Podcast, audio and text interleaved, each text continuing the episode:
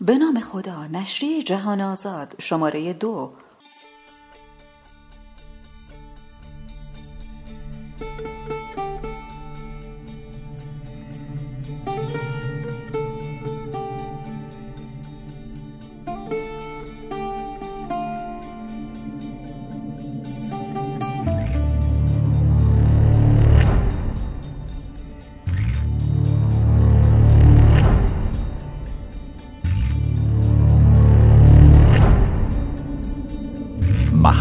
نابینایان تقدیم می کند آینده از آن ماست.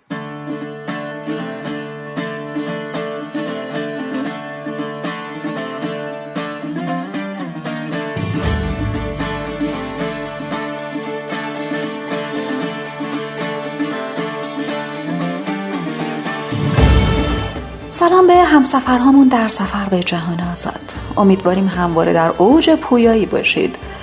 در گام اول سفر به جهان آزاد گفتیم که قراره با هم مرزها رو بشکنیم و پای اشتراک تجربیات افرادی در گوشه های دیگه جهان بشینیم تا ببینیم اونها برای گذشتن از موانع حاصل از ندیدن های خودشون و فرزندانشون از چه راههایی رفتند. رفتیم و خوندیم و آموختیم و حالا کمربندها رو ببندید که نوبت گامی دیگه و حرکتی دیگه و تجربه دیگه ایه بریم و ببینیم این بار سفرمون به کجاست و در چه قصه قرار سیر کنیم. به امید فتح قله های آگاهی به پیش.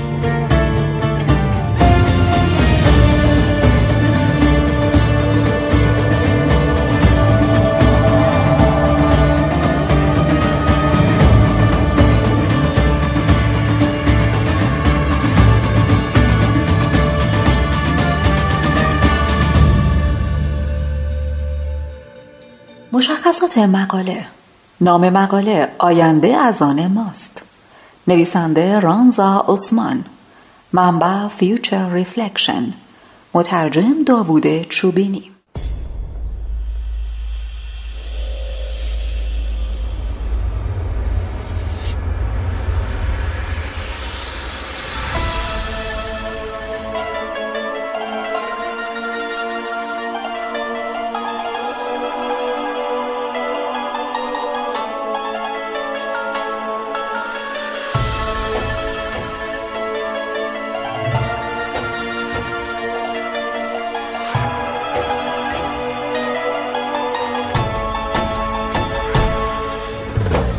یادداشت سردبیر رانزا عثمان وکیل اداره بهداشت و خدمات انسانی ایالات متحده آمریکا است. وی در مراکز مربوط به خدمات بیمه پزشکی سالمندان و بیمه بهداشت مستمندان وظیفه مدیریت تبعیض را عهدهدار است. ایشان اخیرا به عنوان رئیس فدراسیون ملی نابینایان آمریکا در مریلند برگزیده شدند. این مقاله برگرفته از سخنرانی است که خانم عثمان در اجلاس فدراسیون نابینایان آمریکا در سال 2018 در این ایالت ایراد فرمودند. آینده از آن ماست. من نابینا هستم. این سه بیشتر از هر واژه دیگری می‌تواند نمایانگر مفهوم آزادی در زبان انگلیسی باشد. اما در مقابل همین سراقت برای برخی از ما نماد ترسناک ترین واژگان در زبان یاد شده هستند. برخی از ما قبل از اینکه مفهوم این سه که ما اطلاق می شود را بفهمیم صدها بار باید آن را بشنویم. گروهی از ما نیز احتمالا ناخواست خود را به خواب زده و به طبع مفهوم کلماتی که ما نسبت داده می شود را همچنان درک نخواهند کرد. اما از فدراسیون ملی نابینایان آمریکا تشکر می کنم این واژگان نماد رهایی هستند. نمادی که در قالب یک سرود آزادی بخش استراف و ناامیدی ناشی از تلاش برای انجام فعالیت ها دقیقا به همان شیوهی که یک فرد بینا آن را انجام می دهد را در یک شخص کم بینا و یا نابینا می زداید. اگر اجازه بدهید مایلم کمی از خودم برایتان بگویم.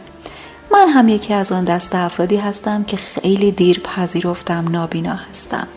خیلی هم دیر زبان باز کردم. همیشه فکر می کردم شخص منحصر به فردی هستم. درست چند روز قبل از اینکه من متولد شوم خانوادم از فلسطین با آمریکا مهاجرت کردند وقتی مدرسه رفتم تقریبا انگلیسی صحبت نمی کردم. در بین هفت دانش آموز به لحاظ توانایی زبانی رتبه ششم را در اختیار داشتم. خانواده من خانواده شاد و پرحرارت هستند. به غیر از خود من بقیه اعضای خانواده برای خود جایگاهی دارند. مادرم وقتی متوجه مشکلات بینایی من شد که تازه داشتم یاد می گرفتم راه بروم. همانند بقیه والدین پدر و مادر من هم به منظور تشخیص بیماری چشم دلیل و درمان من را به این دکتر و آن دکتر می بردن. هنجارهای فرهنگی و سیاسی در خاورمیانه و بسیاری از بخشهای دیگر این کره خاکی اغلب سبب می شود تا خانواده های دارای فرزند نابینا معلولیت نابینایی فرزندشان و یا حتی در مواردی خود فرزند را از دیگران پنهان بدارند. کلمه کور بار معنایی خیلی بدی دارد. منابعی وجود ندارند و یا اگر هم هست ناکافی می نماید خوشبختانه در 25 سال اخیر ما شاهد تغییرات زیادی در این نوع هنجارها در بسیاری از مناطق دنیا بودیم اما برای اکثر خانواده های پناهنده و مهاجر که سخت تلاش می کنند تا با کمترین جلب توجه خود را با جامعه آمریکا همراه کنند داشتن یک فرزند دارای معلولیت نظیر نابینایی به خودی خود یک دردسر اضافی است. با وجود اینکه گفته می شود در فرهنگ خاور میانه پنهان کردن نابینایان از اجتماع یک رویه کاملا عادی بوده است. اما مادر من از همان روز اولی که من به دنیا آمدم در مقابل این عقیده جبهه می گرفته و سرسختانه مخالف آن بوده است. گرچه که ممکن است عدم تمایل من به استفاده از واژه کور دلایل اجتماعی داشته باشد اما این مسئله هیچگاه از خاطر مادرم و سایر بستگان درجه یکم بیرون نرفته است. انگلیسی زبان دوم من بود و شدیدا در آن ضعف داشتم. همچنان سعی می کردم پسفندهای انگلیسی را به کلمات عربی بچسبانم. عملی که برای کودک شگفتآور به نظر می آمد وقتی خسته غمگین و یا عصبانی باشم هنوز هم که هنوز است این مسئله به خوبی خود را در لحجم به شما نشان خواهد داد. بگذاریم. به مهد کودکی که در مدرسه دولتی محلمان دایر بود رفتم جایی که خاطرات شیرینی از بازی با خانه سازی ها برایم به یادگار مانده است. این تمام آن چیزی است که از آن دوران پرحرارت زندگیم به خاطر می آورم. از آزمون یادم میآید که در سن پنج سالگی از من گرفته شد. همچنین یادم میآید که از برگزار کنندگان آزمون درخواست آب میوه کردم. و آنها نیز به من قول دادند که در صورت اتمام امتحان به درخواستم عمل کنند. آنها سه تصویر را پیش روی من قرار دادند. یک چتر یک سیب و یک خانه. من این سه واژه را به عربی می دانستم ولی معادل انگلیسی آنها را بلد نبودم. به کسانی که قول آب میوه من داده بودند گفتم که هر تصویر چه چیز را ما نشان می دهد. اما به لحاظ زبانی واژگان را درست ادا نمی کردم. هیچ کس به غیر از من عربی صحبت نمی کرد. با اتمام مهد کودک وارد مدرسه ابتدایی مخصوص نابینایان شدم. همچنین مجبور بودم کلاس آمادگی را مجدد بگذرانم. کلاسی که تدایی کننده آب میوه نچندان با کیفیتش نمکی بود بر زخمهایم در مدرسه ابتدایی ابتدا خواندن، نوشتن و انگلیسی صحبت کردن را آموختم. معلمین خط بریل را به شکل خیلی ابتدایی به من یاد دادند. در مورد مهارت اسا زدن هم قصه به همین منوال بود. البته دلیلش این بود که من بینایی کافی برای رفت آمد آن هم بدون کمک فرد بینا رو داشتم آنها کتب را به شکل درشت خط در اختیارم قرار می دادند. من به این فکر می کردم که زمان مفصل درمانی فرا رسیده است. یک کودک شش ساله نباید چنین کتب سنگینی را حمل کند. بعد از فراگیری این مهارت که البته چند ماهی بیشتر به طول نینجامید وارد کلاس های عادی شدم. البته در همین مدت کوتاه و در عین کودکی با تعجب از خود میپرسیدم که چرا باید هر روز چند زنگ 90 دقیقه ای را صرف مسائلی بکنم که همه آنها را در مهد کودک موجود در مدرسه محلمان انجام داده بودم؟ من فراتر از سنم برخورد می کردم این سوال را به زبان انگلیسی مطرح کردم اما هرگز پاسخ قانع کننده دستم را نگرفت.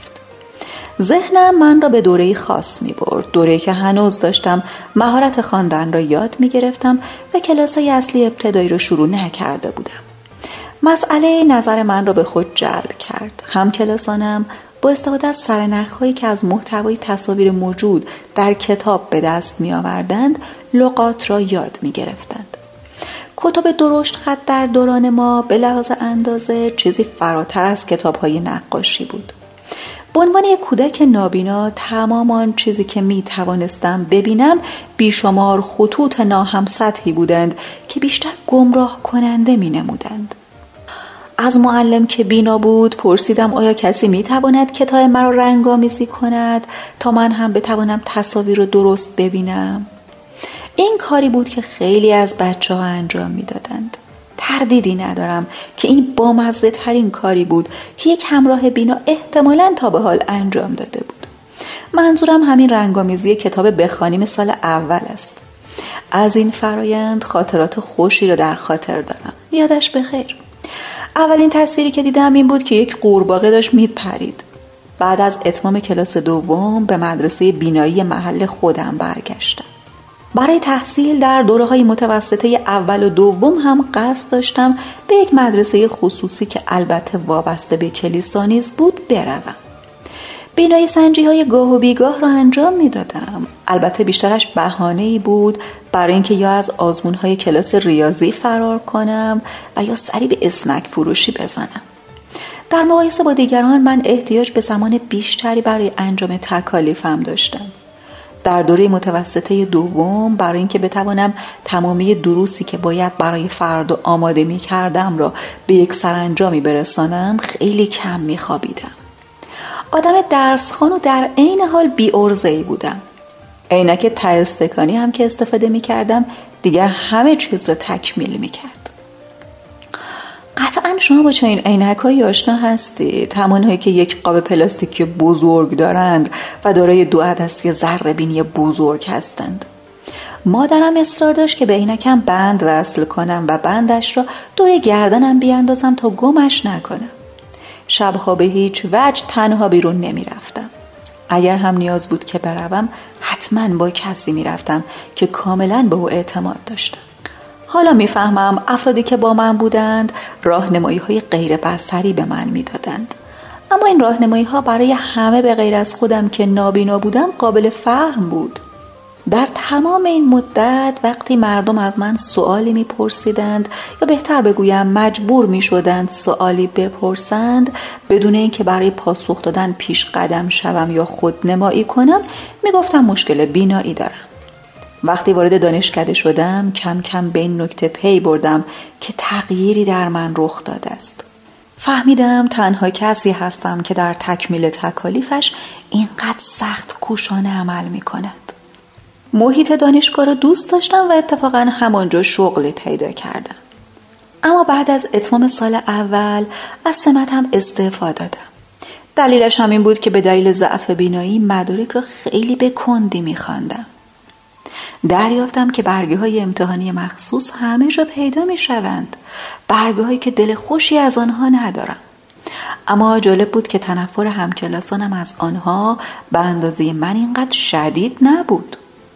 به راستی احساس کردم دردسری به سراغم آمده است وقتی شبی مشغول قدم زدن بودم از مسیری که ماشین های پرسرعت میگذشتند پریدم و به درون یک چاه ساختمانی نیمه ساخته سقوط کردم من از قبل آگاهی نسبت به وجود چنین چاهی نداشتم اگر قبل از افتادن در چاه از مهارت های تحرک و جهتیابی و تکنیک های نابینایی که پیشتر از وجودشان آگاهی داشتم استفاده می کردم به چنین سرنوشتی دوچار نمی شدم. قوزک پایم و دو تا از دنده هایم خورد شدند. این وجود می‌خواهم مصرانه به کسانی که گوش شنوا دارند متذکر شوم که علت سقوطم ماشین هایی با سرعت بالا بودند نه عدم توانایی من در دیدن. از طریق فدراسیون ملی نابینایان آمریکا درخواست بورسه تحصیلی نمودم. با تمام وجود در آرزوی این بودم که یکی با من تماس بگیرد و کاری فراتر از یک مصاحبه سالیانه را از من طلب کند. تجربیاتی که در دانشکده اندوخته بودم نسبت به آنچه تصورش را داشتم آنقدر متفاوت بود که ممکن بود قید گرفتن بورسیه را بزنم. بالاخره وقتی دانشجوی سال اول حقوق بودم از ایالت ایلینوی بورسیه دریافت کردم. آن گرده همایی ایالتی اولین تجربه رویارویی من با نابینایان بزرگ سال را رقم زد. نابینایانی که خیلی خوب با نابینایی خود کنار آمده بودند. در حقیقت آنها داشتند با حد اکثر سرعت به سمت کامیابی حرکت می کردند. در گرد همایی به نحو احسن برنامه هایم را در جهت گرفتن هزینه تحصیلی به پیش بردم و خودم را مسئولین دیکته کردم. حال زمان آن بود که این هزینه را مدیریت کنم. دانشکده حقوق هم سطح بالایی داشت و هم هزینه هایش کمر شکم بود. اما وقتی به هتل رسیدم حدود صد نابینا را دیدم که داشتن با هم میخندیدند. صحبت می‌کردند قدم می‌زدند و او محیط هتل و پارکینگش آشنا می‌شدند. خلاصه کلام این که آنها مشغول فعالیت هایی بودند که از نظر خیلی از ماها امور پیش پا افتاده هستند. با وجود این همه اینها برای من تازگی داشت. در خیال خود اینگونه میپنداشتم که به عنوان یک فرد کمبینا عمل کردی عالی از خود بر جای گذاشتم. اما وقتی با این افراد که قدرت بینایی آنها به مراتب از من کمتر بود برخورد کردم فهمیدم که مسائل بنیادینی بیتوجه بودم. در این گرده همایی با دوستانی مثل پتی چنگ، دبی استاین، فرد شرودر و رایان استرانگ آشنا شدم. فرد شرودر مداوم اسمم یعنی رانزا را صدا می‌زد. سه روز طول کشید که بفهمم او دارد من را دست میاندازد. در واقع او داشت با بردن نام یک ساندویچ مشهور شهر نبراسکا به نام رانزا و اشتراک آن با اسم من من را مورد تمسخر قرار می‌داد. این ساندویچ ساندویچ مورد علاقه او بود. او با من در مورد خودم و چیزهایی از قبیل تصورات غلط فرهنگی در خصوص نابینایی مشغول به گفتگو شد. این سرآغازی بود بر شکل گیری یک گفتگوی طولانی در مورد نابینا و نابینایی و البته فلسفه فدراسیون ملی آمریکا در این خصوص. رایان استراک مداوم از من سوالات ناراحت کنند و نامعقولی. نظیر اینکه نحوه خواندن من به چه نحوی است و چطور به سفر می‌روم می‌پرسید. چون احساس کردم پاسخهایم برایش قانع کننده نبود حالت دفاعی به خود گرفتم. البته این فقط شاید برداشت من بود. بعدها زمان بیشتری را صرف کرده و با دقت بیشتری به پرسشهایش اندیشیدم. به عنوان یک چالش تمامی آنها را مرور کردم تا به این آگاهی برسم که چگونه باهوشتر عمل کنم تا اینکه خیلی زود در مقابل پرسش های دیگران جبهه بگیرم. برای رسیدن به این هدف باید مهارت های نابینایی را آموخت. پتی چنگ به من یادآور شد که در صورت تمایل به وکالت به عنوان یک شخص نابینا باید صلاحیت شما به طور کامل تأیید گردد. این همان موضوعی بود که از قبل استراب و استرسش رو خودم داشتم. پتی از روی محبت از من حمایت کرد و مرا با خود به نزد خانوادهاش برد.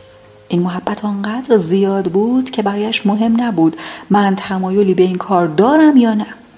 پتی یکی از اولین درس های کارمند قانون بودن را من ارائه کرد. او همان اندازه که سخت کوشانه برای آموزش کارمندان بینایش تلاش می کرد به آموزش من نیز اهمیت می‌داد.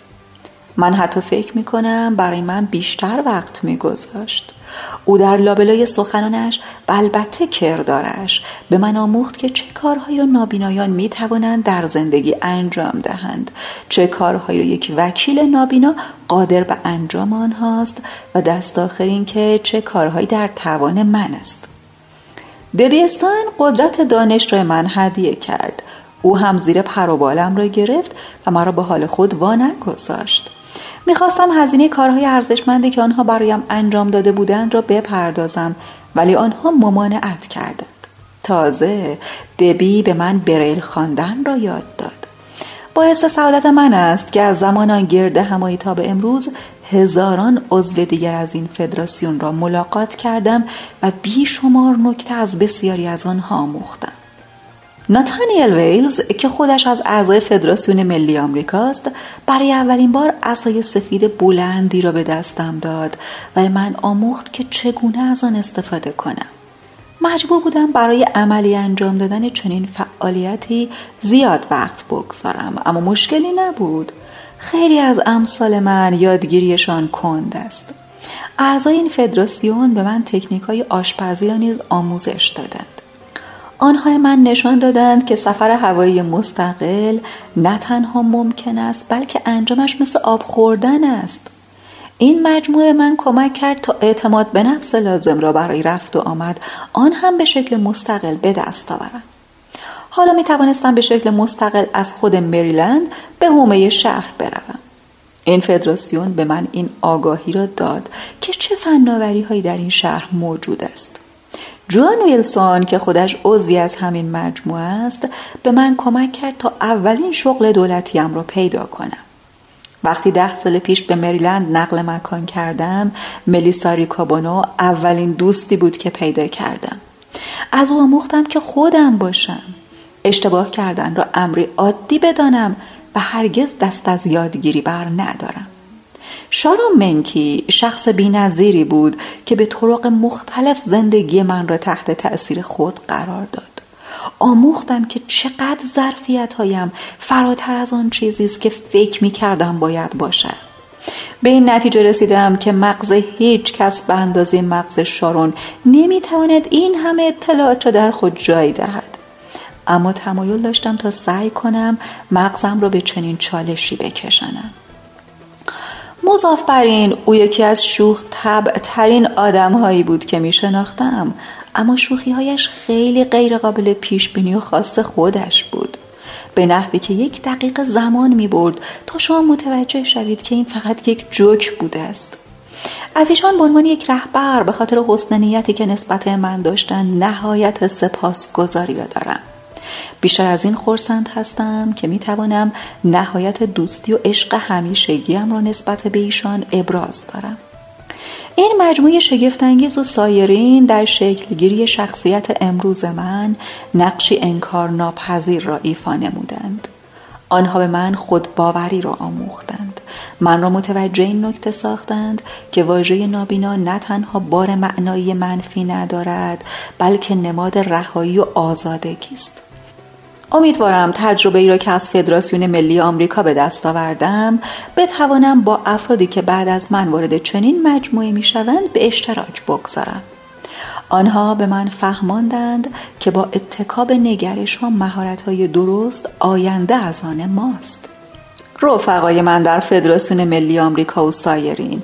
به خاطر حمایت های دیروز شماست که امروز می توانم با افتخار و با اعتماد به نفس کامل بگویم اسم من رانزا عثمان است و نابینا هستم.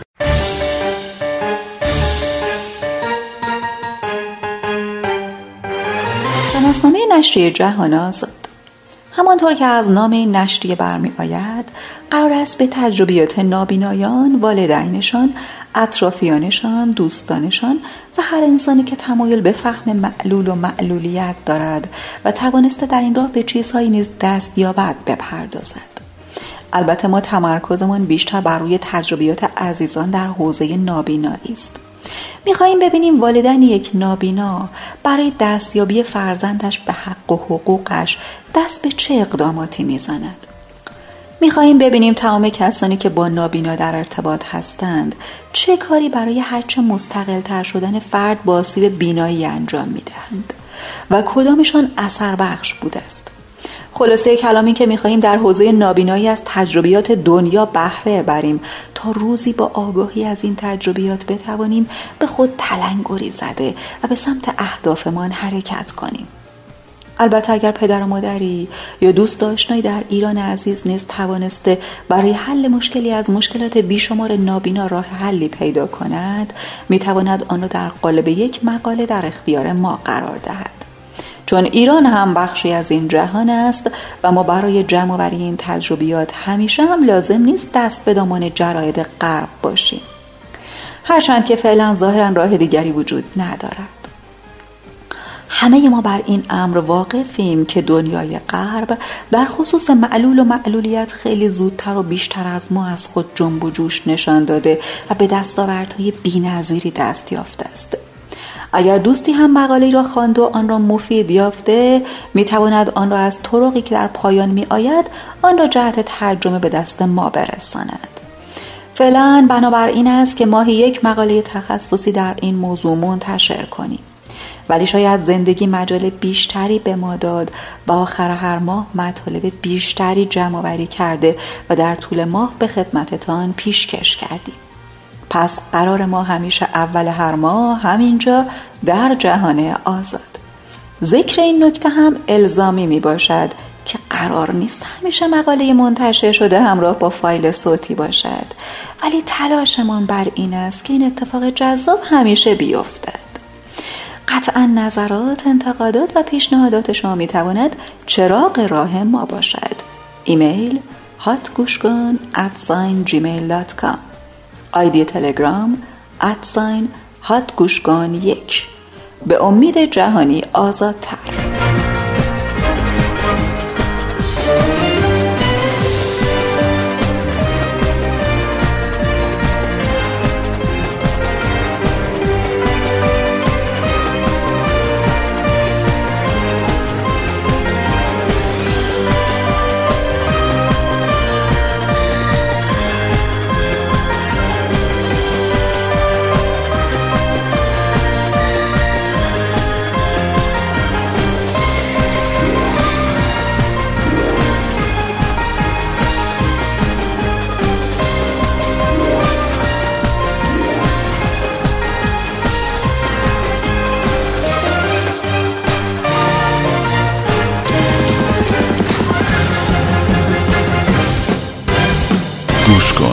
آی آر محله نابینایان.